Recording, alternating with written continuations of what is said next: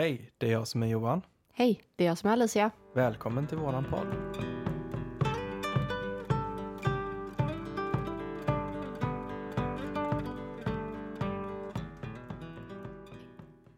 Du Alicia, Ja, jag tänkte på det här med tidigare liv. ja, precis. Vi har ju faktiskt bjudit in världens bästa gäst idag. Ja, Ja. hon är med oss här. Ja, och det är Elin. Välkommen till Hej! våran podd Och- Elin. Ja men gud, tack så mycket. Tack för att jag får vara med. Jättekul att ha dig här. Ja, vi har Eh, varit så taggade på mm, detta avsnittet. ja, och vi ska ju prata lite tidigare liv och eh, lite själsrelationer faktiskt Mm. eh, idag. Mm. Och Eh, Stämmer. för våra Mm. lyssnare som inte vet vem du är Elin, vill du bara köra en kort presentation? Ja, absolut.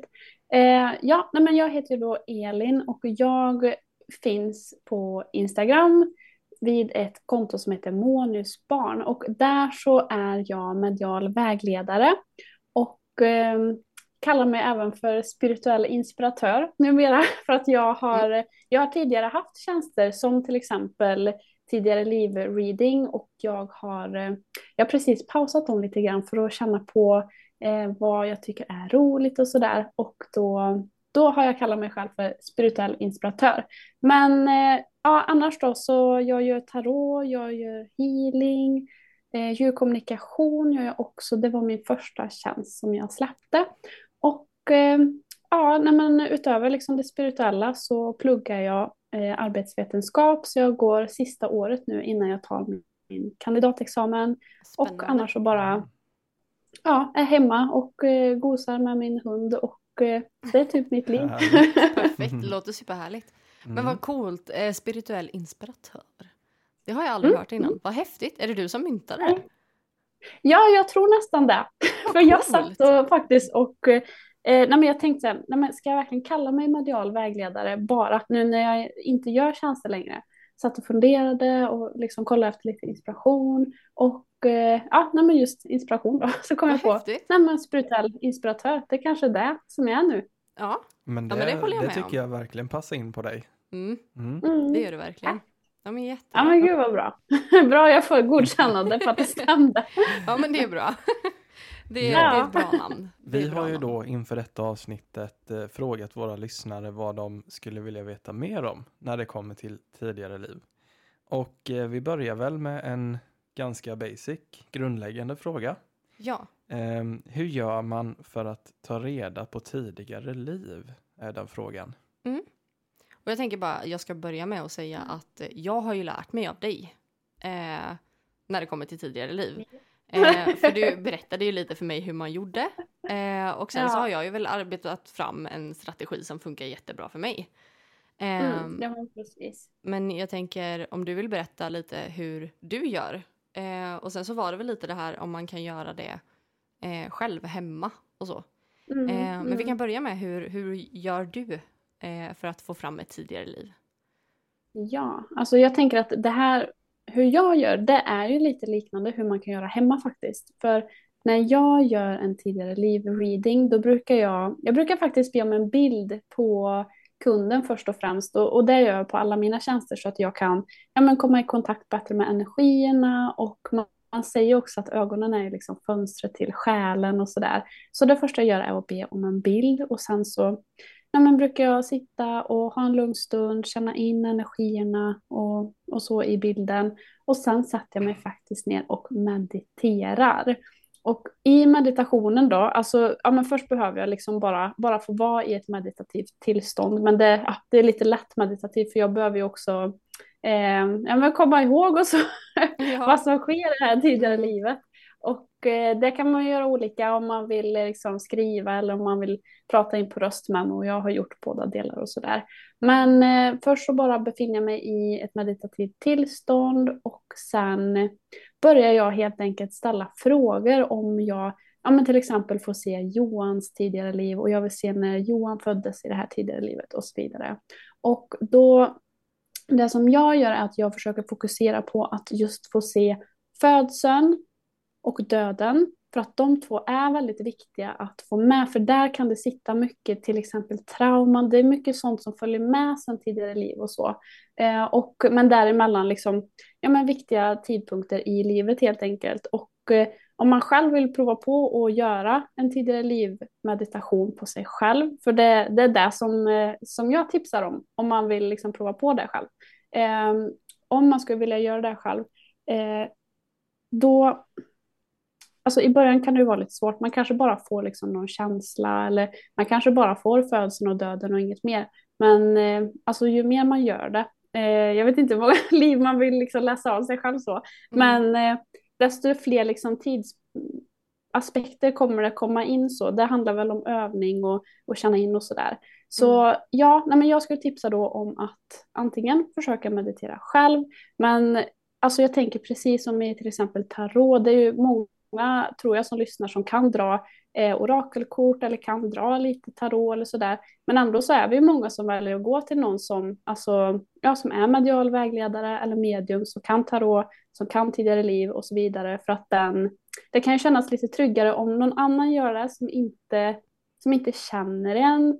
Ja, som, som inte är har lite liksom... ofärgad kan man ju säga. Ja, men vi pratade ju lite om det innan med att lägga tarot för sig själv. Och det blir oftast att man kanske är lite väl optimistisk eh, när man lägger kort mm. för sig själv. Eh, och jag tänker att det är lite samma sak med tidigare liv. För jag har ju försökt att få fram mina egna tidigare liv. Men jag får bara glimtar. Eh, mm. Väldigt korta. Och det är ju inte alls som när jag gör för kunder. För det blir ju, jag ser väldigt tydligt hela eh, följer med genom livets viktiga händelser och födseln och döden mm. som du säger fokuserar jag också på väldigt mycket. Ja. Eh, mm. Ja, det finns ja, ju... Har... Ja, förlåt. Ja. Ja, det Nej, finns ju lite olika så här vägledda meditationer ute eh, som man kan göra mm. och testa på. Jag vet, vi gjorde en med Andreas. Ja. Eh, då var det att man satt i en båt och sen åkte man på en mm, å ja, typ och ja. sen så stod man på en bro. Ja. Eh, och på den här bron, eller man skulle åka under en bro och på bron så kunde man se sig själv i ett tidigare liv. Eh, och eh, även fram på någon, eh, vad heter det? En strandbank? På en strand, ja, mm. på stranden liksom. Eh, så skulle man kunna se någonting. Men det är också bara glimtar. Eh, och jag tänker, just när man går till någon som gör eh, tidigare live-readings. Jag brukar sitta och meditera i ja, men, kanske en timme, en och en halv, två timmar eh, och skriva ner, för jag skriver ju eh, samtidigt. Eh, kan bli väldigt snett och rörigt för att jag blundar en hel del. mm-hmm. Men eh, jag tycker att det är, ehm, det blir väldigt mycket eh, oftast. Väldigt mycket information brukar bli typ fem sidor för mig. Ehm, mm. Men eh, jag tycker det är intressant. Men hur ser du, när du ser eh, eller förnimmer ett tidigare liv åt en mm. kund, hur ser det oftast ut för dig? Började vi död, eller började vi döden? Nej, började vid eh, födseln och liksom att du går, eh, vad säger man? Eh, kronologiskt. Precis, kronologiskt, tack ja. så mycket. Eh, fram ja. till döden liksom, eller hur ser du? Eh, mm det, jag försöker med det. men sen kan det vara ibland när jag, ja, men frågar om, får jag se Johans tidigare liv till exempel då? Och så kanske jag får se när han är, ja men så här två, tre år. Och då kan jag få be igen om att nej, jag, jag vill se liksom födseln. Mm. Och eh, det, det är faktiskt lite kul för beroende på eh, vilken kund jag har, vilken energi den har, så behöver jag vara mer eller mindre tydlig med vad jag vill se om vi säger att Johan är liksom väldigt mjuk och snäll, då kan jag bara behöva liksom, nej men jag skulle vilja se liksom födseln. Så okej, okay, då får jag göra. Mm. Men eh, se om Alicia är mer liksom kanske bestämd eller sådär, då måste jag också vara mer bestämd. Nej, nu vill jag se det här, nu får du sluta skoja med mig. Och eh, det kan faktiskt också vara att ibland så känner jag att alltså kundens andliga guide, att det är den som guidar in mig. Så det kan bero lite på hur den andliga guiden då är i personligheten. Om den är en skojare så kan jag ibland få se saker som jag förstår att men nu skämtar du hem i det här. Liksom. nu får du visa vad som faktiskt hände.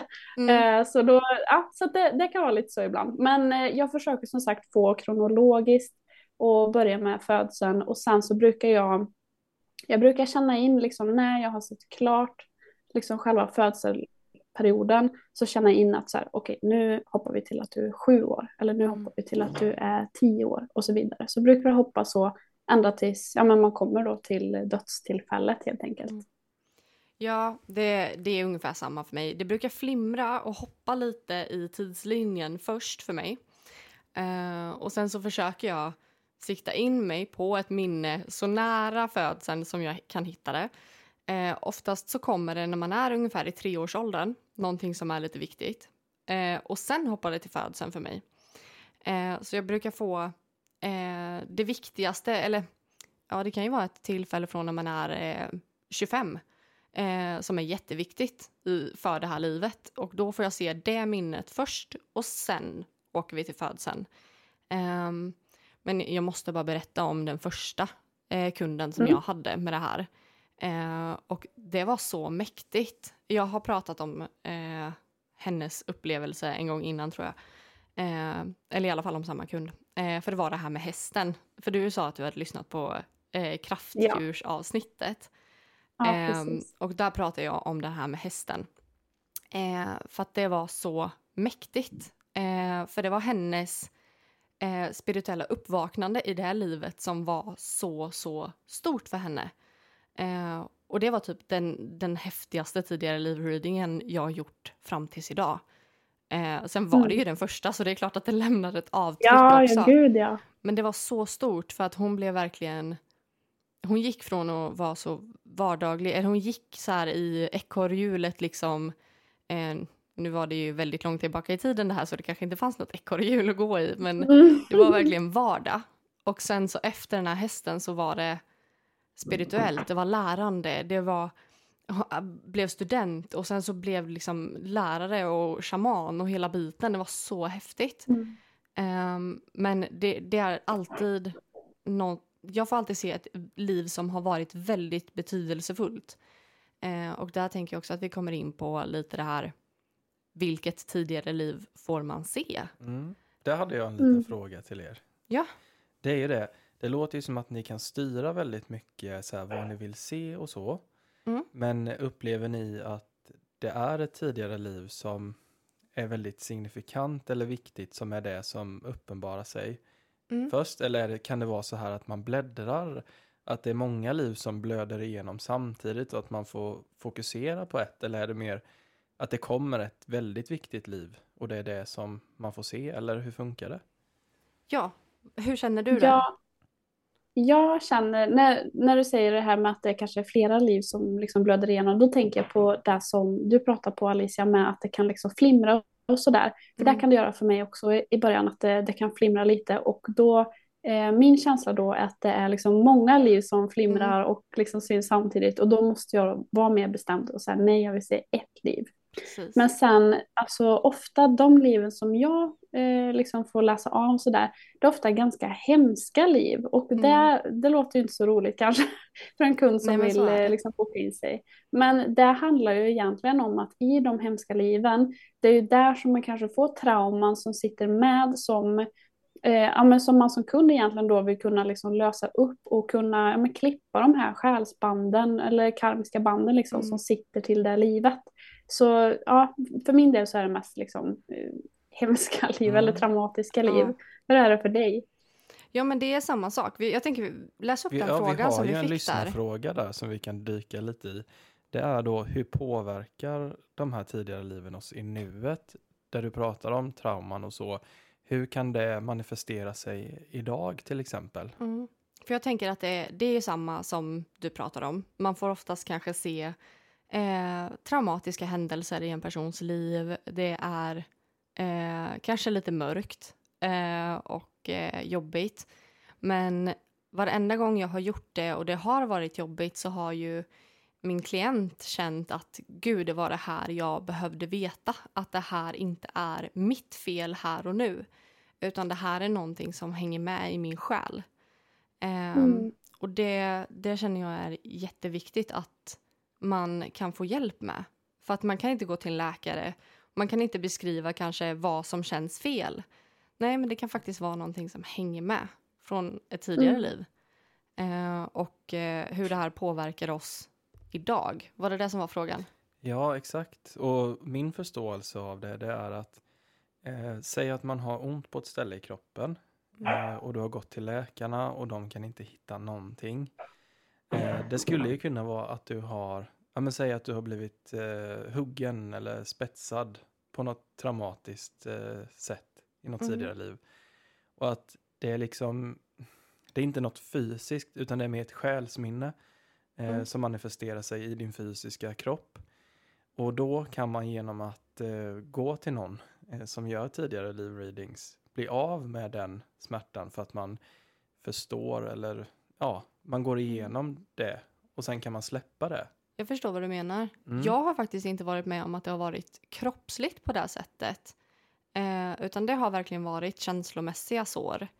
Ehm, Mm. Sen har jag varit med om människor som har blivit skadade i sina tidigare liv och dött av de skadorna. Ehm, eller till och med att man har blivit bragd om livet. Mm. Ehm, men Men en sån jag har inte som, upplevt det. en sak som jag tänker på det är ju typ att man har fobier. Mm. Eh, typ eh, en oförklarlig rädsla för vatten. Ända sedan Mm. man är liksom en bebis och du har inte råkat ut för någonting traumatiskt med vatten i det här livet. Mm. Det är väldigt vanligt. Eller som höjder. Som jag då, jag är livrädd för höjder.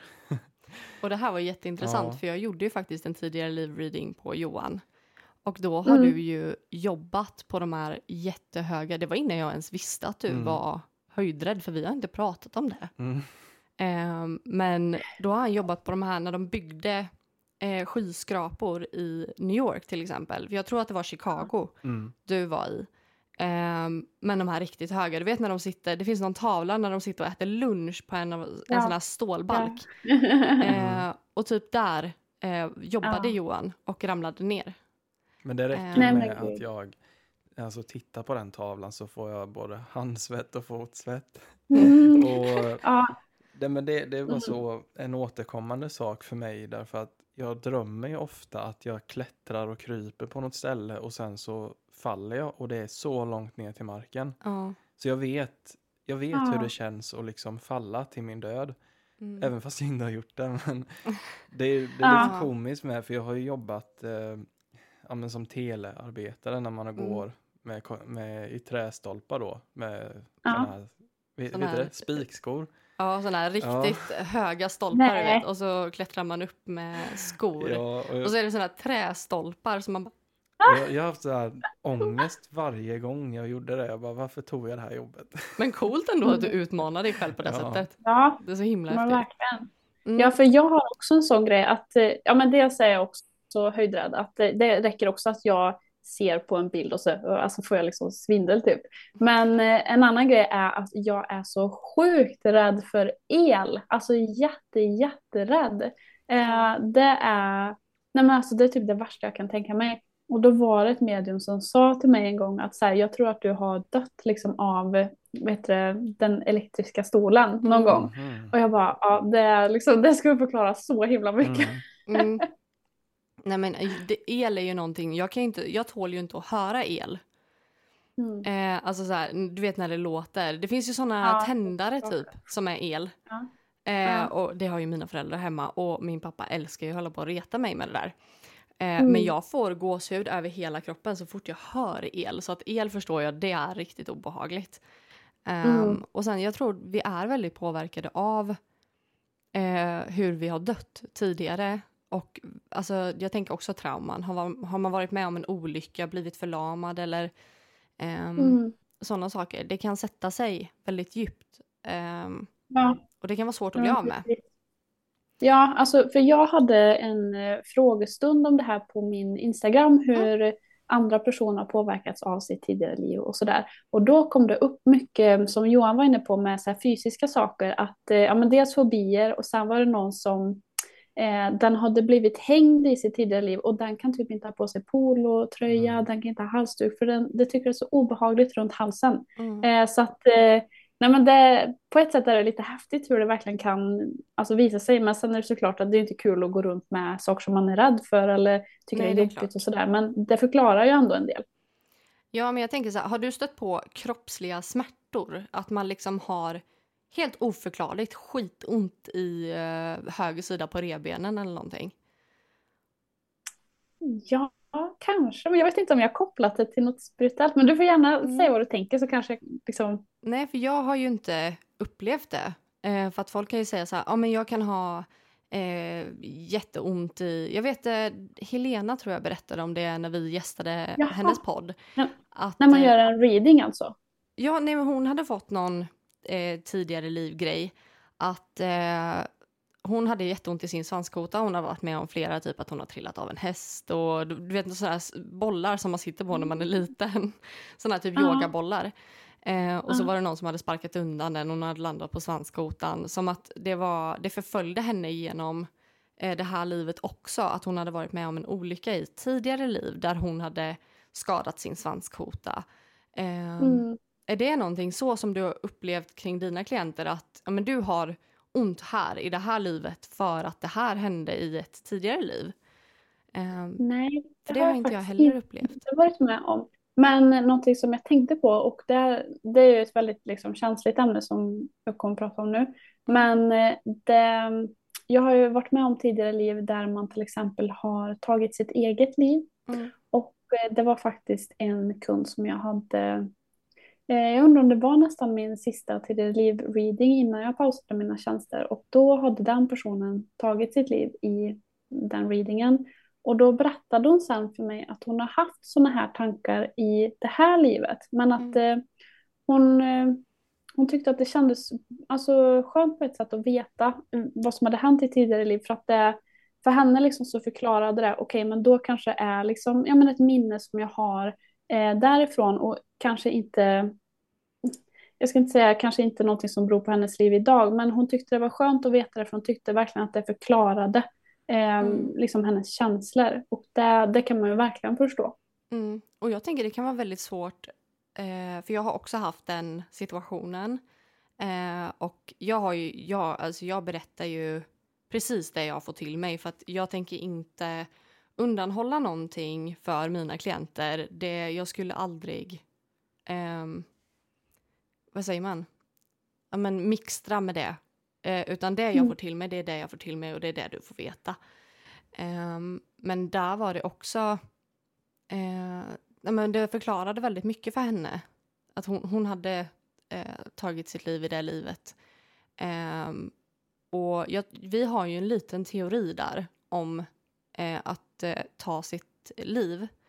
Ehm, betyder att du kanske behöver leva igenom... Du har vissa uppgifter i olika liv eller att du ska gå igenom olika saker i olika liv. Är det någonting som du också har eh, liksom Mm, jag, känt tror jag, jag tror jag vet vad ni kommer säga Mm. och jag tror jag också håller med Ja. och har hört liksom samma teori. Mm, och det är lite att tar man sitt liv så får man leva igenom samma, eh, Mm. samma liv en gång till. Eh, fast på, i nästa liv då, Mm. eller på ett annat ställe. Men samma händelser. Säg att man är med om en olycka, man kanske, jag vet inte, blir av med en kroppsdel. Det blir för mycket eller så blir man hjärtekrossad och klarar inte av att eh, leva utan en person och då väljer man att eh, ta sitt liv och då måste man leva om samma sak en gång till. Eh, Ja. För att det var inte så det var tänkt att du skulle dö. Och Som man ser det utifrån ett själsperspektiv så är det oftast man pratar om lärdomar Mm. som man vill lära sig under ett liv. Och då att avsluta sitt liv, eh, det innebär ju att man avviker från den vägen man har valt och att du fortfarande har en lärdom som du gick miste om och därför Mm. så måste du födas under liknande omständigheter för att, precis. vad ska man säga, graduate, att man Du klarar ska utvecklas den- som själ Ja. eh, och klara av vissa Mm. saker. Hur ser du på det? Är, Ja. det, är det samma? Eh, var det det du tänkte? Ja, Mm. ja, det var det jag tänkte på. Ja, nej, men jag har hört samma sak faktiskt. Och eh, det är liksom, alltså inom allting när vi pratar spirituellt så alla, alla får tro exakt vad de vill. Men Mm. i min mening så tycker jag att det låter liksom väldigt eh, rimligt ändå. För Mm. Jag, när jag liksom lär ut, eller vad man ska säga, när jag pratar och sådär, då pratar jag just väldigt mycket om det här med liksom livsläxor, att man ska följa sin livsväg och att vi är tänkt att lära oss vissa saker. Och då, då blir det så himla logiskt för mig på ett sätt att när vi väljer liksom att avbryta, eller vad man ska säga, liksom det här Mm. livet, att då blir det ju ouppklarade läxor som man får ta med sig till nästa gång helt enkelt. Precis. Och jag tänker, ja man kanske lärde sig vissa saker i det livet då innan eh, man bestämde sig för att eh, avbryta. Um, men jag, jag, tänker att man får göra det en gång till. För att det skulle mm. nog leda till någonting annat längre fram. Eh, ja. Som jag tänker, jag har varit med om min skit, det här med ADHD, mina diagnoser. Jag har också eh, eh, försökt ta mitt liv. Och det berättar jag ju om i ett eh, annat poddavsnitt. Mm. Eh, men det har ju lett till nu att jag blir coach, eh, utbildar mig till det. Ja. Att jag har kunnat hjälpa redan så många som har hört av sig och känt precis så som jag känner och bara genom att ha mig att relatera till eh, mm. har mått bättre. Så att jag tänker, det, det är också det där, hade jag eh, genomlidit hälften och sen valt att avsluta eh, den hälften som jag hade levt igenom, den kanske skulle hjälpa mig längre fram. Mm. Jag tror ja. ändå att allting leder till någonting. Då hade ju det varit lite bortkastat och Precis. Um, du hade ju säkert fått genomgå samma sak för det som du gör nu. Redan nu mm. har du ju liksom börjat på din själs eh, väg detta livet. Precis. Och klarat av en hel del saker. Mm. Du är bara 24 snart. Ja, mm. precis. Mm. Eh, och det tyckte jag också var så kul när vi pratade innan att vi typ är eh, lika gamla. ja. det tyckte jag var jättelustigt. Eh, ja. Men, men, och jag eh, tänker också, alltså, för jag upplever det som att är man en person som har mött ganska mycket motgångar och sånt i livet, att då kan det vara lite svårt att liksom ha tillit till universum och att det finns en livsväg och det finns liksom en plan med det här, eller vad man ska säga. Mm. Eh, så jag kan uppleva att vissa har lite svårt att tro på det och det, det förstår jag. För att mm. det är ju svårt liksom att ha tillit till det när det är massa jobbiga saker som händer hela tiden. Men alltså jag tänker också att eh, det som vi är inne på att prata, det vi pratar om nu, det liksom förklarar ju också en del att du måste gå igenom de här jobbiga sakerna för att du sen ska kunna göra någonting bra av det och att du kommer lära dig så mycket nyttiga saker som, eh, som du kommer ja, kunna göra bra saker av. Jag mm. tänker som Alicia där med dig att det här eh, mår inte du bara bra av i det här livet utan det tar du med dig till nästa liv och nästa mm, liv och nästa liv och så vidare. Mm. Jag tänker en så viktig sak det är ju det här att det är olika perspektiv. Vi har ju själsperspektivet och sen har vi det här jordiska, ja, mänskliga och det, kroppen. Det pratade vi ju faktiskt också om ja, och det, för inte så länge sedan. Och det är ju inte alltid att själsperspektivet makes sense. Alltså man kan tycka mm. att allt är så orättvist och men ser man det från ett själsperspektiv så är det ju väldigt utvecklande. Du sa kanske. någonting så bra där Alicia, jag minns inte exakt vad du sa. Eh, nej men jag sa att går man igenom något jobbigt det är skitjobbigt för den fysiska människan. Eh, men man måste separera den fysiska människan Alicia från själen Alicia. Eh, eller nu heter ju inte min själ Alicia, men eh, mm. du fattar vad jag menar. Eh, och att man separerar människa och själ för att det jag går igenom i min kropp, det är fruktansvärt jobbigt. Men det min själ går igenom är fruktansvärt utvecklande istället. Eh, så man måste nästan tänka på Eh, att man separerar de två. För ja, det du går igenom här på jorden, det du går igenom i din mänskliga kropp, det är fruktansvärt. Det är skitjobbigt. Eh, många kan inte se att det ska leda till någonting. Och det kanske inte ska leda till någonting i det här livet. Det kanske bara är skitjobbigt. Det blir ju inte mindre jobbigt bara för att det är, som du säger, utvecklande för själen. Men mm. eh, man får ju ändå ha det som något form av hopp. Om man inte ja. tror på det, tänker jag, eh, så får man kanske ändå bara ha lite, släppa kontrollen tänker jag. Och ha lite tillit mm. till att men det här ska betyda någonting någon gång. Jag kanske inte får veta det här och nu i det här livet, men längre fram så kanske min själ förstår det här.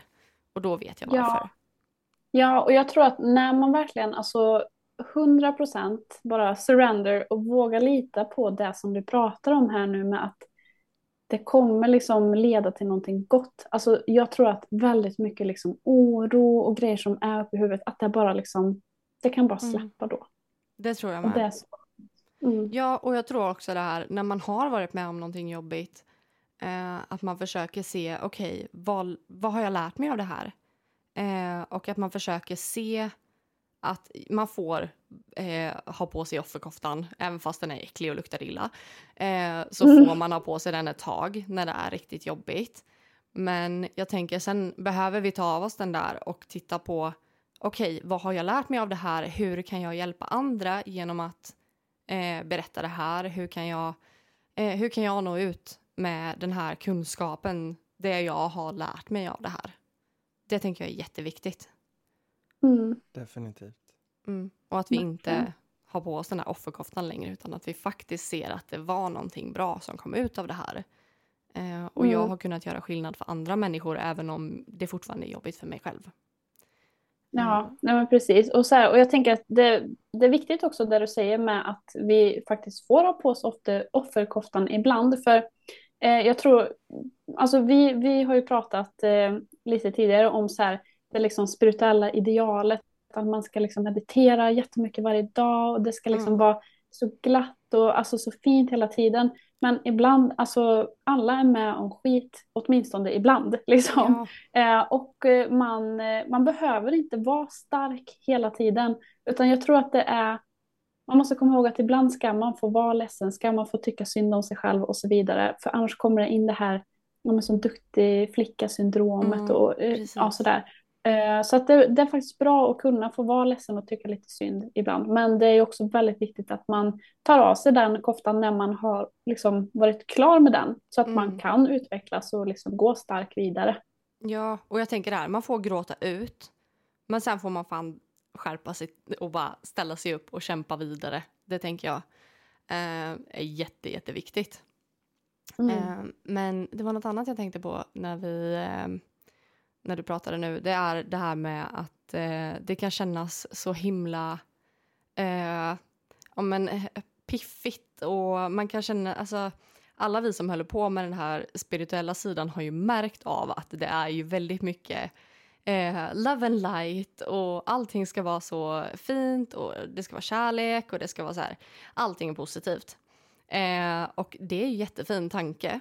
Men vi är ju också väldigt mörka varelser. Det är mycket mörker inom oss och det är någonting som vi också, liksom, vi är inte perfekta. eh, vi har ju varit väldigt tydliga med att, eh, alltså på våran Instagram, att vi inte är felfria. Eh, Och Mm. jag tror att det är så himla lätt att, ehm, ja men som också med tidigare live-readings, hela den biten, att man är så här, ja de, man måste uppnå någonting eh, mentalt eller någonting spirituellt för att kunna vara med om det här eller för att kunna göra det här och hon kommer inte få kontakt med mig för jag mediterar inte fyra gånger om dagen så då kommer hon inte kunna se mitt tidigare liv. Det funkar ju inte så utan skulle liksom eh, Bengt 52 eh, vilja ha en eh, som är icke-spirituell eh, deluxe, jobbar på lager och eh, frukost är liksom kaffe och cigg. Eh, han är inte spirituell för fem öre. Hade han kommit till mig så hade jag fortfarande sett hans tidigare liv. Eh, fine, då kanske man Mm. säger som, som du, man kanske får dra lite. Han kanske är väldigt bestämd av sig, då kanske man får dra lite. Men man behöver ju inte ha några krav. Eh, som klient ska man aldrig känna ett krav. Eh, att man Nej, behöver inga vara på liksom ett visst sätt. kunskapskrav. Men sen kan jag känna lite, alltså, ehm, och det här är inte heller ett krav, eh, vill jag bara säga, men, men jag kan känna lite att eh, det är ju mycket enklare att läsa av en person som vill bli avläst Absolut. än en person som är eh, alltså väldigt stängd. Och det är liksom inte bara till det livläsningar utan det kan vara liksom överlag Mm. bara när man ska känna av någons energier att om den är så här, nej, kom inte nära mig. Mm. alltså då blir det ju eh, lite svårare men eh, vi kan fortfarande se Bengts liv. Vi kan fortfarande se Bengts liv, ja. Men det är som jag säger, man får dra mer. Ehm, Mm. Och sen så tänker jag också att de som kommer till oss, det är de som är menade att komma till oss. De som kommer till dig, Ja. de ska komma till dig, de som kommer till mig, de ska komma Mm. till mig. Så att jag tänker också, för vi pratade lite om det här med att vara, eh, att jobba med det spirituella. Eh, det pratade vi lite om innan vi satte, satte igång eh, mickarna. Eh, men just det här att vi, eh, vi är inte konkurrenter. Och det tror jag också är en sån grej som bara trillar ner nu. Men att vi Mm. inte liksom, de som ska komma till dig, de kommer till dig. De som ska komma till mig, de kommer till mig och därför blir vi inte konkurrenter utan vi blir kollegor. Och känner man så att men gud, jag vibar inte riktigt med dig. Nej, men jag känner Elin. Jag tror att hon, att, jag tror att hon passar bättre för dig. Eh, och att man vågar eh, skicka vidare eh, till varandra om det skulle vara så. För det har ju vi fått göra med till exempel eh, eh, ja, Mediala tjänster. mediala. Eh, framförallt Ja, typ privatsittningar. Att det Mm. här kommer nog inte funka Mm. mellan dig och Mm. mig. Ehm, och sen så tror jag att det blir mycket så i coachbranschen också. Att okej, men jag är fokuserad mycket på eh, den psykiska hälsan, att vi ska bearbeta problemen och jag kanske är mer tough love när det kommer till det att nu behöver vi deala med det här. Eh, Mm. Medans eh, ja, men en annan coach kanske är mer eh, lite mer försiktig på de punkterna. Eh, fortfarande att man löser det såklart, men eh, att man kanske inte går på riktigt lika hårt eller att man kanske använder ett annat språk. Det kan ju bara vara det. Ehm, Mm. Tänker- Ja, och jag tänker Mm. ur eh, liksom tidigare livperspektiv och sådär. Alltså, för alla, alla själar är unika, alla livsböcker är unika och alla erfarenheter är unika. Så att mm, saker som du har varit med om i ditt tidigare liv, det har ju inte jag varit med om i mitt och liksom vice Mm. versa. Och det, alltså det gör ju oss liksom till unika då, vägledare eller medium och sådär. mm, Eh, och det är därför som man också känner att man liksom kanske passar bättre med eh, någon vägledare än något annat medium och sådär. För att man kanske har antingen liknande eh, erfarenheter från tidigare liv, man Mm. kanske har varit med varandra i tidigare liv, mm, eller att eh, å andra sidan att man känner att den här eh, mediala vägledaren den kompletterar mig väldigt bra mm. erfarenhetsmässigt. Det tror jag med.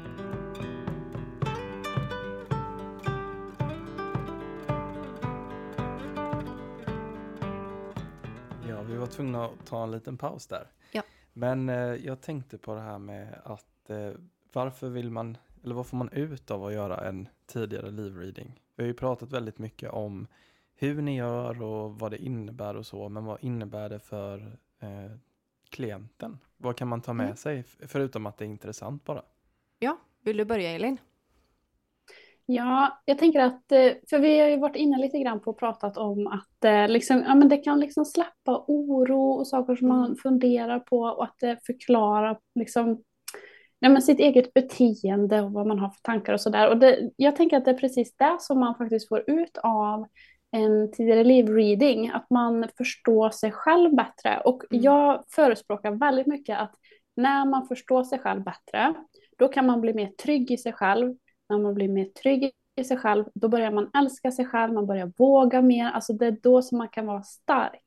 Så Mm. jag tycker egentligen att det är väldigt viktigt att göra, eh, ja men bland annat tidigare livreadingar, men alltså saker som, som gör att man lär känna sig själv för att Mm. man kommer växa alltså så otroligt mycket på det. Jag håller med. Eh, och det har ju varit många gånger när jag har haft, nu vet jag inte om jag har nämnt det, men många gånger när man har haft en reading, ehm, oavsett om det är eh, mestadels så är det ju tidigare live readings, men det kan ju vara typ en medial vägledning eller någonting också. Men återkommande för alla mina tidigare live readings det är att okej, bara jag fick veta det här nu så känns det som att någonting läkte ihop. Det var som att jag förstod någonting eh, med mig själv som fick mig att bara... Det var någonting som klickade inom mig. Nu kändes det så mycket bättre. Nu vet jag vad det här är för någonting. Mm. Um, och det tänker jag är... Det är ju fruktansvärt skönt om man känner att man mår dåligt eller att man har en känsla som man inte kan förklara eller att man... Alltså det här är återkommande i mitt liv. Um, är det någonting som varit återkommande i ett tidigare liv? För där tänker jag typ eh, karmiska relationer eller andra former av själsrelationer. Um, jag tänker en karmisk relation kan ju vara flera under en livstid. Men säg att du har problem som kvinna med kvinnor. Då Mm. kommer du garanterat bli testad flera gånger under ditt liv. Eh, och liksom hela tiden fortsätta ha eh, med jämna mellanrum problem med kvinnor. Tills du har löst det. För att det kan vara en karmisk relation som ehm, det kan vara en karmisk relation som sitter i flera människor tillsammans med dig. Eh, jag vet Mm. inte hur jag ska förklara det på Mm. ett vettigt sätt. Ja. Men ni Nej, men, kanske och, förstår och vad jag, jag, menar. jag tänker så här, eh, alltså det, jag tror väldigt många känner igen sig i det här med att det kanske finns en person i ens liv och man känner att typ man tycker inte om den personen. Mm. Och man känner man blir typ aldrig av med den personen. Den bara liksom följer med en om och om igen och man Nej, och det liksom retar gallfebern på en. Och det här har ju att göra med liksom karma, för man har ju levt Mm. något liv med den här alltså personen. Och alltså det, det kan ju vara väldigt individuellt varför man till exempel retar sig på den här personen. Men det kan ju till exempel vara att den personen har eh, liksom eh, tagit ens liv. Um, eller alltså den har tagit mitt liv till exempel då Ja. i ett tidigare liv. Och då känner jag någon liksom slags eh, ilska kring det. Eh, men jag kan liksom inte riktigt sätta fingret på eller förklara det i det här livet. Nej, det förstår Det- jag. Alltså, jag förstår precis hur du tänker. Och jag tänker att det är exakt samma sak. Alltså man kan ha en person, eh, alltså en fysisk person som återkommer hela tiden och som man bara, alltså vad Mm. fan, vad är det här? man kan bli så trött på det. Men man kan också ha en personlighetstyp, om du förstår vad jag menar. En personlighetstyp som kommer in i ens liv i olika personer hela tiden. Och då tror jag det också är någonting som man ska lära sig att hantera. Och hanterar man inte den relationen eller ehm, inte förstår varför ska jag hantera den här typen av personlighet eh, och Mm. bara undviker, säg att det kommer in en på ditt jobb och är precis den där personlighetstypen som du verkligen inte klarar av, då byter du jobb. Istället för att lära dig hur du samarbetar med den personen och hur, varför är den personen som den är? Och varför liksom funkar inte ni ihop? Vad är det som, hur ska jag lära mig att vara med den här personen? Jag tror det är det jag försöker komma fram till här. Ja. Eh, att Ja, det kan precis. vara i olika personer också. Ja, och det blir liksom som ett mönster. För någonting som jag upplever är väldigt vanligt, eh, alltså generellt inte bara på tidigare livläsningar, det är att man eh, har ett mönster av att gå in i destruktiva relationer, Mm. oavsett om det är vänskapsrelationer eller kärleksrelationer. Det är väldigt många kvinnor som jag träffar som har varit tillsammans med väldigt elaka män och Mm. de är där om och om igen och de känner att de, när liksom tar det här slut? Och det här har ju då antagligen någonting med liksom ett karmiskt mönster att göra. Det är någonting som man ska liksom lära sig här. Mm. Vi hade ju faktiskt en lyssnarfråga till just den frågan. Okej. Hur man vet om det är en karmisk relation. Och det har ju ni beskrivit här lite tänker jag. Mm. Och det är ju då när någonting är jobbigt, när någonting är återkommande. Eh, och man som kanske fysisk person blir så här, varför händer detta mig hela tiden? Det är så orättvist, bla bla bla. Mm. Men där finns det ju någonting då som man ska lära sig i den relationen. Ja. Och det är ju liksom oftast att man går i clinch med någon eller någon personlighetstyp. Mm. Och då ska man ju Mm. liksom förhoppningsvis lära sig en eh, livsläxa, om man får säga så, av Ja. den situationen. Och det är inte säkert att man kanske gör det i ett liv, utan man kanske brottas med det här i flera liv. Mm. Ehm, men sen kommer det ju nya eh, läxor. Mm. Ja, i- ja, så man fortsätter ju Absolut. utvecklas så länge man väljer att inkarnera i en fysisk kropp på jorden, tänker jag. Mm. Och jag tänker så här också. En karmisk relation, vi behöver nog bara säga vad är en karmisk relation? Och det är ju, säg att eh, jag och du Elin, vi har levt ett tidigare liv tillsammans.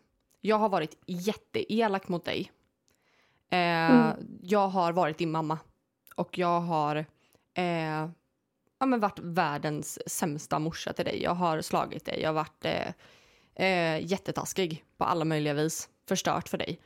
Ehm, Mm. Och i nästa liv så är det tvärtom. Eh, så kan det också vara att i det här Mm. livet så är du min mamma, nu är det ju inte det men. Eh, för, bara för er som lyssnar så rev jag ut att Elin är inte min mamma. Tydligen. Eh, Men just att då är eh, rollerna omvända tills vi har löst det här. Så kan det också vara. Att eh, Mm. Vi, vi blir utsatta för det vi har utsatt en annan person för. Eller om, eh, säg att någon mördade en person i ett tidigare liv. Då kanske den personen mördar eh, den första personen som mördade i nästa liv. Eh, och att Mm. man hela tiden måste eh, utvecklas ifrån det. Att jag måste vara the bigger person och inte mörda den här personen i det här livet för att bryta det här mönstret. Det handlar Ehm. väl om själens perspektiv, att man Ja. ser det från olika sätt för att utvecklas. Och Ja. Ja. Jag tänker även på, ja vad skulle du säga Elin? Nej, nej men eh, säg klart du, jag har lite längre grej som Ja. jag tänkte på. Nej men att eh, det kan vara så pass olika att eh, Mm. i ett liv kanske du föds i en rik familj och i ett annat liv kanske du föds i en fattig familj. ja, man ska ju Mm, lära sig precis. olika saker. Så är det ju. Ja, och eh, för det jag tänkt på är att nu är vi inne och pratar om mycket, eh, alltså kanske negativa relationer eh, och sådär. Men man har ju också, alltså i vår själsfamilj, det är ju, själsfamilj kan man säga är ju som ett liksom stort nät av själar som nej, men har vävt samman och vi liksom lever flera liv tillsammans med varandra. Och det här kan vara allt från ja, men ens kärnfamilj, om man nu ska säga så, med mamma, pappa, eh, syskon och sådär, till vilka kompisar man har, kollegor. Alltså, det finns ju väldigt mycket olika sätt att tro på det här, men eh, en del tror ju att det är alla vi möter, en del tror att det är liksom alla vi har en form av relation med och en del tror bara att det är de allra närmsta. Men jag tänker att de här, de följer med oss och det, det kan också skapa positiva relationer. Och jag eh, kände två tvillingar och eh, då sa den ena till mig att hon är, alltså hon har verkligen ett alltså speciellt, speciellt band till sin mamma. Och eh, sen vet jag inte hur mamma kände, men hon sa att just mamma, det är så himla, himla speciellt och det är liksom, jag kan inte riktigt beskriva det. Och då hade de två gått till ett medium och då hade det här mediumet berättat att mamman hade tidigare räddat livet på eh, det här tvillingen då, hon höll på att drunkna i ett tidigare liv och därför har de ett så himla, himla, himla starkt band till varandra.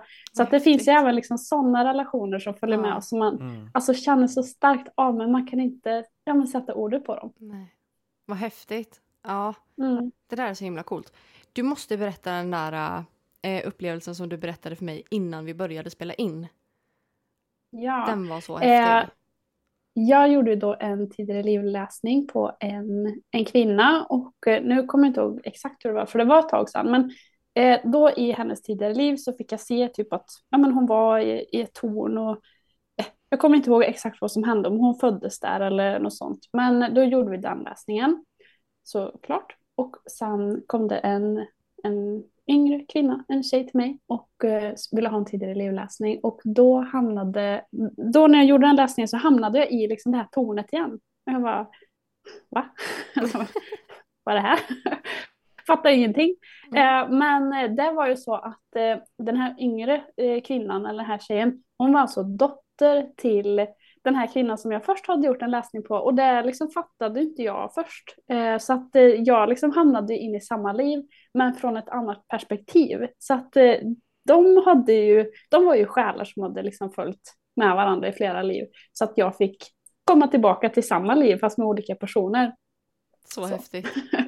Vi, Ja, alltså, nej, men det- verkligen. Men, Jag hade ju bara, nej men nu, kan- nu är det något konstigt här. Nu är jag påverkad från den förra readingen här. Men, eh, nej men alltså det handlar verkligen om att sätta egot åt sidan. Och bara, okej, Mm. nu är jag på samma ställe. Okej. Ja, alltså just tidigare livläsningar. Jag tror att jag som liksom, medial vägledare, jag har verkligen behövt liksom, typ, tänja på mina gränser på vad jag tror på och sådär. För det har faktiskt varit många gånger som jag ser saker som är så här, tror jag verkligen på det här? Och, eh, men egentligen det spelar ingen roll om jag tror på det eller inte, för jag känner att det är liksom min plikt, eller vad man ska säga, att förmedla det jag ser till kunden. Och det här kan handla om allt från att jag liksom vill mig ha sett när en själ har fötts. Eh, känt av att det är en person från en annan planet. Eh, alltså det är nej men, alltså jättemycket saker som jag liksom behövt Ah, jag vet inte, och så bara, nej men det var det jag såg och eh, sen har ju den personen i sig bekräftat att så här, nej men jag har alltid känt att jag, jag är säker från en annan planet Mm. och nu har Mm. du bekräftat det. Så ja, det var jättehäftigt. Ja, men det är jättehäftigt. Och jag, jag tänker det, man får inte sätta upp de här gränserna för sig själv. Man måste sätta, med egot så menar jag ju det här, det logiska tänkande, det Alicia-tänkandet liksom, så som jag tänker. Det som är Ja. rimligt för, alltså för mig. Eh, Mm. För att, eh, vad fan vet jag egentligen? Nej, Men börjar jag. man koppla på den Ja. logiska hjärnan då blir det ju oftast inte mycket rätt. Nej, och det är samma när, när vi jobbar medialt. Eh, I egenskap av medium så är det ju extremt viktigt att lita på intuitionen. Att eh, totalt sätta egot åt sidan. Och det är därför jag tänker att har man gjort det mediala eller har man gjort eh, som du har gjort, eh, det tidigare liv och medial vägledning och hela den biten. Då, eh, då tänker jag att man naturligt också får, alltså nu vet jag inte. Men har man bara gjort tidigare live-readings och jobbat med det, då har man fått det mediala på köpet tror jag. Eh, för det handlar egentligen om allting. Allt som är andligt handlar om att sätta egot åt sidan. Eh, och att uppleva. Mm, verkligen. Ehm, Mm. jag tror det är nog nyckeln som många letar efter. Eh, okej, ja, men och hur får jag inte liksom tänka intryck? så här. Ja, att man så bara, stämmer det här verkligen? Eh, eh, alltså så här, bara, Mm. bara skit i det och bara, som du säger, bara upplev och känn. För det är det som vi vill göra Mm. i liksom den mediala världen, eller vad man ska Mm. säga. Jättebra. Ja. Jag tänker, vi har ju pratat lite nu om eh, själar, själsfränder, själsfamiljer och så Mm. vidare. Vi har ju många lyssnare som är väldigt intresserade av just eh, själsfränder och tvillingsjälar framför allt. Mm. Vi har en lyssnarfråga som vi kanske kan försöka svara på. Vad är skillnaden på själsfränder och tvillingsjälar och hur vet man vilket av dem som man är? Jag kan bara prata utifrån mina upplevelser. En själsfrände är ju, eh, kan man ha många av. Eh, man kan, det kan vara din bästa vän, det kan vara din mamma, det kan vara din mormor, eh, morfar, farmor, farfar.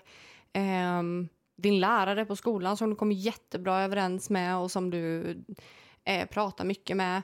Eh, det kan vara en kollega på jobbet. Det kan vara i princip vem som helst eh, som du känner som du känner dig egentligen hemma med. Ja, ett jättestarkt oförklarligt band Ja, till. Som ja. det bara funkar extremt bra ihop Mm. med. Och man kan ju Ehm. ha en partner som själsfrände. Absolut. Det kan vara en partner också. Mm. Eh, men skillnaden på själsfrände och tvillingsjäl det är att tvillingsjäl, det finns bara en.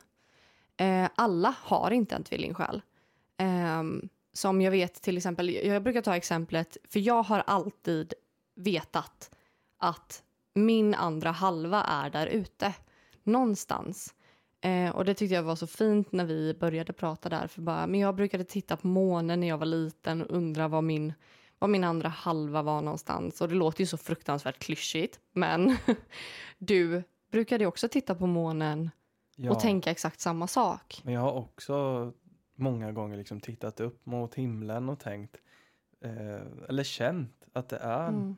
En del av mig någonstans Mm. som inte har dykt upp än i mitt liv. För jag måste kanske gå igenom vissa saker för att För att Eh, nå, ja. nå fram. Ja. det ska vara liksom rätt Mm. tillfälle. Och det är, så, det är så lustigt. Men, för jag har alltid känt mig halv.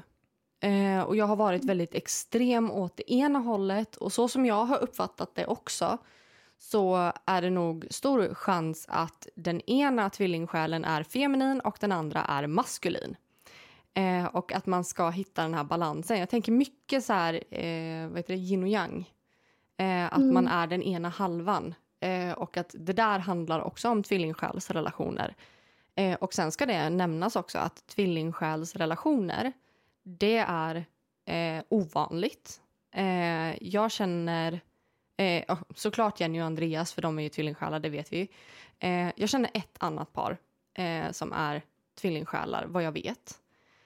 Ehm, och det var faktiskt också, jag träffade henne genom en tidigare live-reading så det är ganska kul. jag bara, har du en partner? Eh, för jag tror att det är din tvillingsjäl. Hon bara, jag vet att det är min tvillingsjäl. Mm. Men eh, jag tror det är just den här känslan av att känna sig halv eh, utan sin partner. Att ha svårt för att verkligen... Alltså man, man vill inte vara ifrån varandra. Jag tycker det är skitjobbigt när Johan går till jobbet. För att jag bara, men hallå, ska jag klara mig utan dig i åtta timmar? Men det är ju som Alltså- att du har en plus och en minusmagnet som äntligen hittar varandra och då blir det väldigt svårt Det blir att dra svårt isär att dra, dra ifrån dem. Men vi ska ju Ehm, säga det ja. att det är ju inte på något vis eh, Det, Alltså- den relationen står ju inte över någon annan. alltså det är här- inte det finaste och det största och det bästa, utan Det är väldigt tuffa relationer. det är, oftast så är det ju väldigt jobbigt när man träffas. Som jag var asdeprimerad när vi träffades. Vi var tvungna att gå igenom en extremt lång process. De första två åren av vårt förhållande var ju ett helvete. Man kan ju säga att man Ehm. behöver den ena halvan för att klara sig igenom vissa Mm, saker. För vissa absolut. saker som vi har åtagit oss behöver vi vara två kroppar för att göra kan man säga. Ja, Du hade inte fixat vi klarar som liksom en inte det i en kropp. egen kropp. Eller i en kropp. Mm. Eh, men sen så brukar jag ta min lillebror som ett exempel. Eh, för han är så komplett i sig själv. Han har både det feminina och det maskulina. Han behöver inte leta efter en partner. Han mår så himla bra. Och han, nej men han har båda sidorna. Och han, han bara känns hel Mm. eh, när man är med honom. Och han har Mm. aldrig liksom, så som, nu kan inte jag säga vad han känner, men vad han har uttryckt så har han aldrig känt att han behöver leta efter någon eller att han skulle känna sig halv eller som att det var någonting som saknades utan han bara, nej, fan jag satsar på karriären, jag mår bra som, eh, som det är och liksom, ja. Mm. Jag tror Nej. det är svara på den andra Mm. frågan som vi hade, den sista. Ja. Och då löd den så här. Hur vet man om man har en tvillingsjäl? Jag har hört att vissa inte har någon delad själ utan de kommer hit till jorden som en själ. Alltså det ska ju verkligen understrykas att absolut, tvillingsjälar har... Eh, vi är i en tid av eh, spirituellt uppvaknande. Eh, det är extremt många som har ett spirituellt uppvaknande just nu. Eh, och jag vet inte om vi är... Vi är på någon peak eh, tidsmässigt, tror jag. Att eh, det blir en väldigt spirituell tidsålder nu. Alla är inne på det spåret och jag tänker också med det här med pandemin.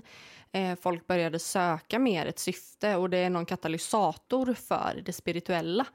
Eh, och jag vet inte, är det någonting som du också upplevt att det bara kommer mer och mer det spirituella? För jag tänker vi startade ju våra konton ganska samtidigt eller så och eh, ja, men vi började väl bygga upp vårat spirituella eh, levne eh, samtidigt ungefär. Eh, Mm. Men hur Mm. länge har du Ja, men det hållit, liksom? märker jag. Alltså jag märker jättemycket av det som du pratar om är att ja, men alltså det spirituella börjar bli vanligare och vanligare. Alltså allt från att eh, nej, men det finns fler konton som oss på Instagram till att eh, folk blir intresserade av att typ ha en kristall hemma eller alltså vad det nu kan vara. Och, eh, Ja, eftersom men jag, tänker jag också bara att det är mer på- socialt acceptabelt att vara spirituell. Ja, nej men verkligen. Och, eh, för jag pluggar ju som sagt på universitet och då läser vi mycket om så här, ja, men hur eh, tiden har förändrats och bla bla bla. bla. Mm. Och då pratar vi just väldigt mycket om att eh, nu för tiden så är Alltså det blir mycket mer viktigt med liksom människans värde snarare än liksom det kollektiva med familj och med Mm. Att man ska liksom bara vara en arbetstagare som är som en marionett. Utan nu är människan verkligen viktig och då, då börjar det växa fram det här med att man ska ta hand om sig själv. Mm. Personlig utveckling blir mer och mer alltså, viktigt för människan. Och det tror jag också är en stor grund till varför alltså, det spirituella liksom, får Mm. sig ett litet uppsving nu för att det handlar ju faktiskt i grund och botten om personlig utveckling. Att Ja, ja, men, lära absolut. känna sig själv, att älska sig själv och så vidare. Mm. Så det tror jag verkligen har gett ja, men, alltså, förutsättningar för det. Ja, och jag tänker i och med att vi är i den här spirituella eh, tidsåldern. ehm, för jag tror att det här är någonting, eh, alltså nu låter jag asflummig, men det här är någonting som eh, pågår i universum. Eh, att det är ehm, ja, men på samma sätt som att det var mycket krig för hundra år sedan. Det är fortfarande krig nu, men eh, under en, en period så var det krig i, på hela jorden. Liksom. Eh, extremt mycket krig. Eh, och eh, nu har vi kommit till någon annan tidsperiod ehm, där det är just det här spirituella och välmåendet som är viktigt. Ehm, och det, så som jag har förstått det så har det blivit också en katalysator för att det finns mer tvillingsjälar än vanligt. Eh, men det jag sagt så är inte tvillingsjälar ett vanligt fenomen. Det är väldigt få som väljer att, eh, för det tvillingsjälar själar är, jag vet inte om vi nämnde det, men det är en och samma själ i två olika kroppar. Det är därför man känner sig halv. Ja. Och jag vet ju själv, eh, det har liksom romantiserats så mycket. Mm. På engelska heter det Twin Flame. Ja. Och då har det liksom målats upp som det perfekta förhållandet. Eh, alla ska söka en Mm. Twin Flame och så här. Men det är ju inte på något sätt bättre. Nej, utan det är ju som sagt fruktansvärt tumult i början och man behöver ehm, reda ut sin skit innan man kan vara med varandra och det är jättejobbigt. Men sen å andra Ehm. sidan så kanske det inte alla som upplever den känslan av samhörighet som man gör i en eh, tvillingsjälsrelation. Nej. Det här med att ha gått hela livet och känt sig att det är någon del av en som saknas. Mm. Och att det faktiskt är så att man blir kompletterad av en annan person. För Mm. det hör man ju väldigt ofta att men du ska liksom bli hel själv innan du kan träffa någon. Du ska inte låta någon annan fylla igen dina hål. Mm. Men så här är det ju You lite. complete me. Men så här Mm. är det ju lite i en tvillingsjälsrelation. Mm. Du kan ju fortfarande nå en personlig utveckling själv. Och jag tänker också att du, alltså har du gått igenom mycket tufft men du har inte hittat din tvillingsjäl eh, då tror jag man behöver jobba på den personliga utvecklingen för att se att man är hel i sig själv och ehm, ja, men, jag tänker också sluta söka för att jag hade precis kommit ur eh, ett asdåligt förhållande. Jag bara, jag vill aldrig mer ha en pojkvän. Jag vill aldrig mer träffa någon. Samma kväll träffade jag Johan. Eh, vi var så här, nej, vi har, jag har bestämt mig för att sluta leta nu. Samma Eh, sak hände ju mm. mig. Jag Ja. hade ju eh, bestämt mig mer eller mindre för att men jag, jag får jobba på mig själv. Jag trivs med att vara med mig själv även fast jag känner den här saknaden av något eller någon i mitt liv. Men jag får vara singel resten av Ja, livet. men jag har liksom kommit när jag kom till den här, känslan av att nej, men jag mår bra av att vara singel resten av livet, Mm. även om det känns som att jag är ensam. Eh, det var först när jag nådde den punkten. Jag Mm. vet, jag sa samma kväll att nej, men jag har slutat leta tjejer liksom, för det. Jag har försökt leta och det har liksom inte Ja. funkat. Eh, och sen då klickade det. Mm. Jag menar, Ja. eh, Ja, jag har eh, varit med om typ samma grej, men jag tror, jag tror inte att det är tvillingsjäl, för jag, eh, jag kan inte riktigt känna igen mig i de här alltså, halvkänslorna som ni Mm. beskriver, men jag hade fått eh, lite information av ett medium att jag skulle träffa min eh, liksom, kärlek i ja, men juni var det ju då. Och jag var jättetaggad på det här och bara, men gud, snart kommer han. Och, och, eh, och då blev jag så himla fast i att så här, i juni, då kommer han, juni, oh. Så att då liksom började jag ju alltså leta, leta, leta jättemycket. Och då kom han ju inte. Och det här har ju att göra med för att jag liksom gick ifrån mitt naturliga flöde när Ja. jag började leta. ja. Eh, och då så Ja men och då gick jag tillbaka till det här mediumet och bara Men hallå du sa ju juni, nu är det ju juli. Liksom vart Ja. är Fan han? vad du ljög. Ja du ljög för mig. nej, men, Och då så sa Ja. hon det, nej men du är liksom inte på din, alltså i ditt naturliga flöde. När du, alltså sekunden du slutar leta, då kommer han dyka upp. Mm. Okej, ja, skittråkigt tänkte jag. Men eh, så sen så, ja det blev juli, jag försökte liksom släppa det, det blev augusti, så bara, ah, okej, ja.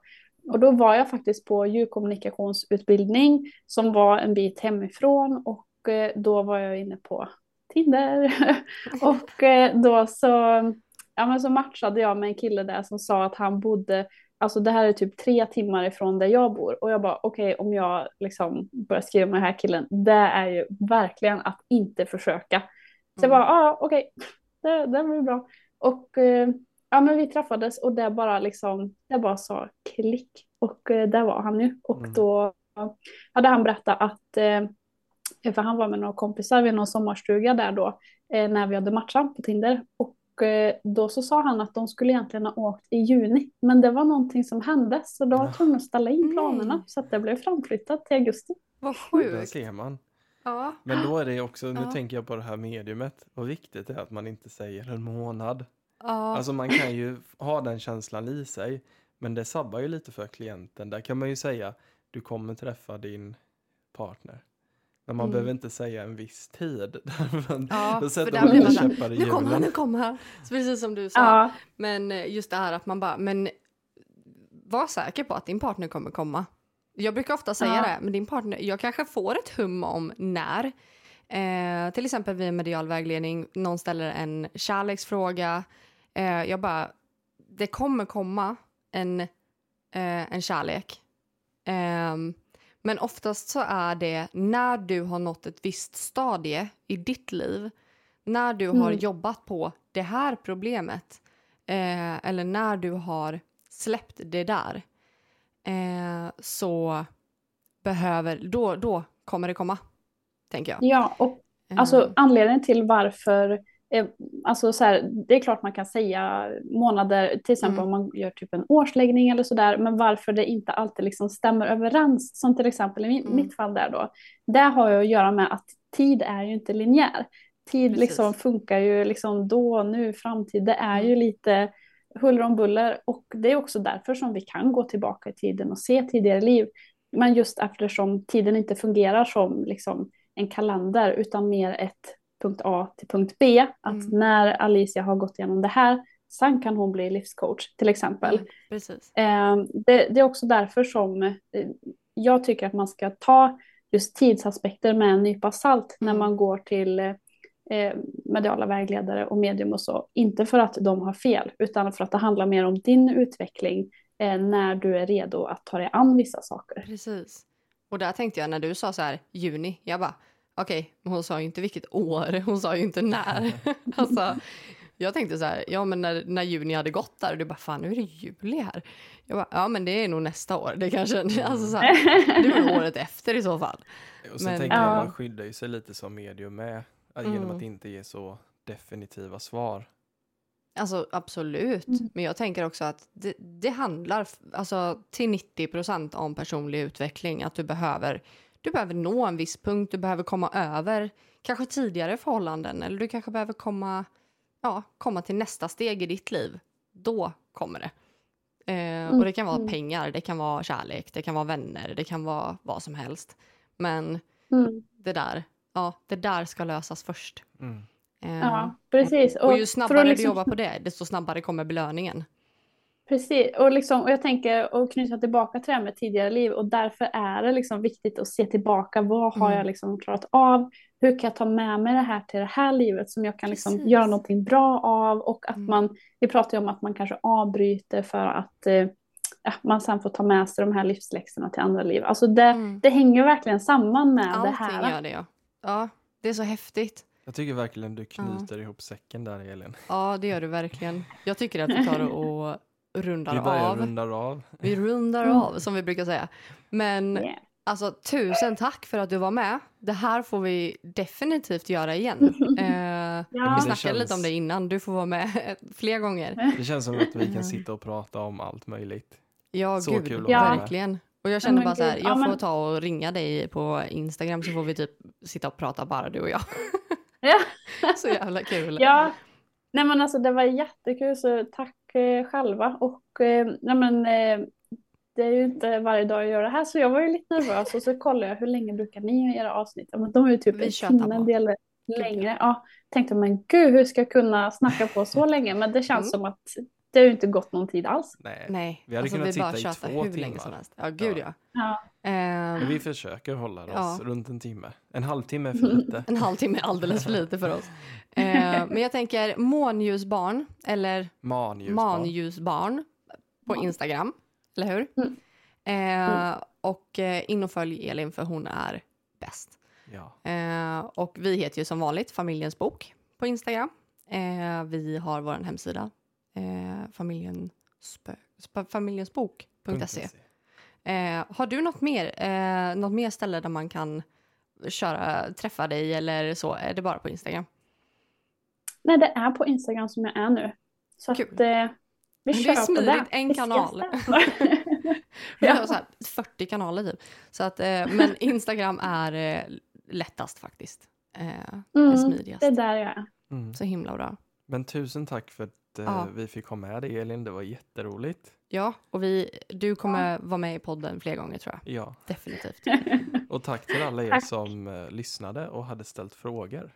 Ja, tusen tack till er också. Mm. Eh, vi hörs nästa vecka. Mm. Eh, och eh, nu kanske man inte kan boka tidigare live-reading hos Elin just nu. Eh, kanske lite längre fram. Eh, men jag finns ju eh, och jag har eh, lediga tider eh, framöver de kommande veckorna. Eh, sen ska vi faktiskt iväg på kryssningen nu, eh, Spökjakt Cruise. Ja. Eh, så att eh, det blir ett litet, litet uppehåll nu i början av december. Mm, Men eh, det ska bli så jäkla kul. Eh, verkligen. eller uppehåll och uppehåll. men jag ska ju lägga ju kort över- på båten ju. Ja. Men tusen tack för att ni har lyssnat. Tack Elin igen. Vi hörs nästa vecka ja. Hej då! Hej då!